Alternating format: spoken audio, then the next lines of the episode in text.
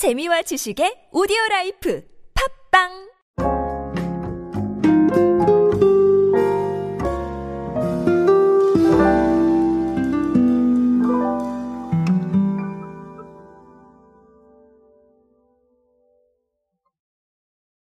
소비의 중심은 MZ세대다. 뭐 이렇게 말을 하기도 합니다. 저도 사실 이 MZ세대 마케팅이라는 과목을 실제로 외부에서 강의를 하고 있고요. 어, MZ세대가 소비의 중심이라는 부분에 대해서는 저도 충분히 동의를 합니다. 자, 하지만 그럼에도 불구하고 우리가 MZ세대만 신경을 써서는 모든 세대를 커버하기가 좀 어렵겠죠. 그래서 제가 가끔씩 또이 시니어에 대한 통계들이 나오면 소개를 해드리고 있는데 자 이번에 아주 재미있는 통계가 하나 나왔습니다. 하나금융경영연구소에서 뉴 시니어가 원하는 금융이라는 보고서를 냈는데요. 어, 여기서 이제 금융에 대한 핵심들은 사실 제 분야가 아니기 때문에 말씀을 드리기가 어렵고요. 어, 이 서비스에서 찾는 어떤 트렌드들, 자, 이 부분을 좀 발굴을 했습니다. 그래서 이 이야기로 오늘은 함께 하겠습니다. 안녕하세요 여러분 노준영입니다. 디지털 마케팅에 도움되는 모든 트렌드 이야기들 제가 전해드리고 있습니다. 강연 및 마케팅 컨설팅 문의는 언제든 하단에 있는 이메일로 부탁드립니다. 자, 아, 시니어라고 하면 저희가 이제 5060들을 많이들 얘기를 하는데 사실 이 시니어 분들이 소비에서 차지하는 비중이 굉장히 커지고 있어요. 우리 그 트로트 열풍만 보셔도 아시겠지만 시니어 분들께서 삶의 균형을 추구하시는 경우가 점점 많아지고 있습니다. 자, 기존에는 자식을 위해서 희생하는 게 부모의 좀 어떤 모습이고 부모님 상이라고 저희가 생각을 하곤 했어요. 자, 그런데 지금도 자식을 위하는 마음은 똑같으시지만 어, 균형을 어느 정도 찾아가고 계시다는 거예요. 무조건적인 희생이 아니라 본인의 어떤 삶에 대한 추구도 충분히 하고 계시다. 자, 그러다 보니까 관심사를 추구하고 그리고 소비를 하고 그리고 내가 사고 싶은 거 한 번쯤은 속된 말로 질러보고 자, 이런 게 가능해지는 겁니다. 바로 그렇기 때문에 우리가 시니어의 소비에 주목을 해야 되는데 자, 이번에 어, 하나금융경영연구소가 어, 뉴 시니어가 원하는 금융이라는 보고서를 발표를 했어요. 앞서 말씀드렸다시피. 근데 자, 여기에 대상은 어디였냐면 금융자산 1억 원 이상을 보유한 1957년에서부터 71년생. 자, 여기에 대한 소비자들을 좀 분석을 해봤어요. 그랬더니, 자, 이 뉴 시니어의 10명 중 9명, 온라인 쇼핑이나 유튜브 시청 혹은 키오스크 주문 등 일상생활에서 다른 사람의 도움 없이도 디지털 채널을 이용할 수 있다라고 답하셨습니다. 그리고 자, 심지어 금융 거래 시 이용하는 채널의 1위가 뱅킹 앱이었어요. 자, 뱅킹 앱으로 가장 높았고 인터넷 뱅킹이 그 다음이었고 영업점은 뱅킹 앱 이용의 60% 수준밖에 안 됐습니다. 자, 그리고 이분들의 64%가 최근 1년 내 새롭게 거래를 시작한 금융기관이 있다라고 응답을 하셨는데 자, 이 기관이 바로 토스하고 카카오페이였습니다. 자, 무슨 말인지 아시겠죠? 아마 이 카카오페이는 카카오뱅크를 의미하는 것 같아요.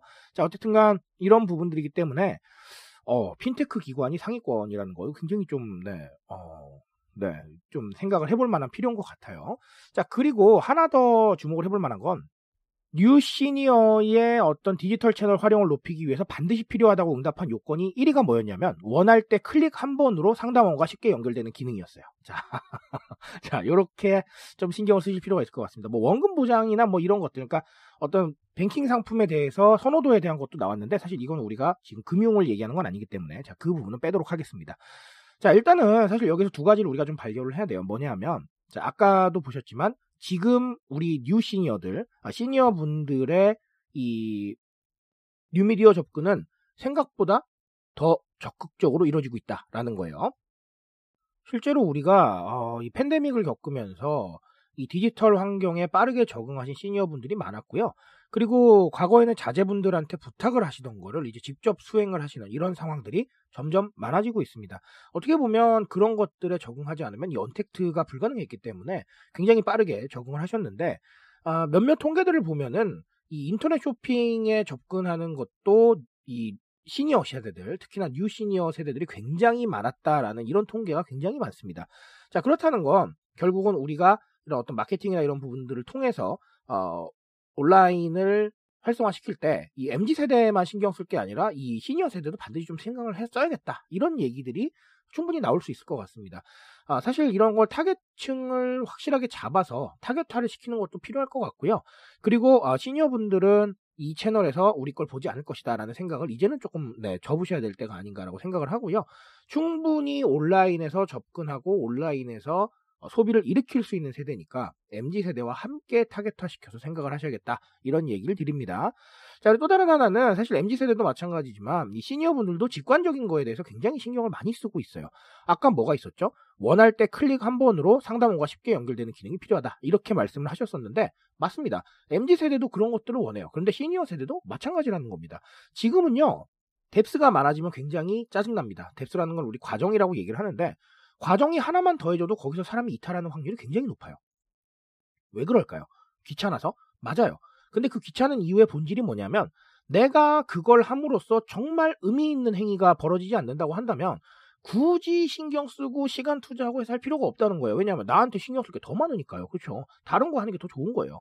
자, 그러니 우리가 과정은 최소화시키고 최대한 직관적인 소통, 최대한 직관적인 플랫폼으로 아, 사람들을 굉장히 편하게 만들어주고 시간을 아낄 수 있고 노력을 아낄 수 있게 만들어줘야겠다라는 생각을 하셔야 됩니다. 자, 이런 부분들 반드시 좀 체크를 하셔야 되니까요.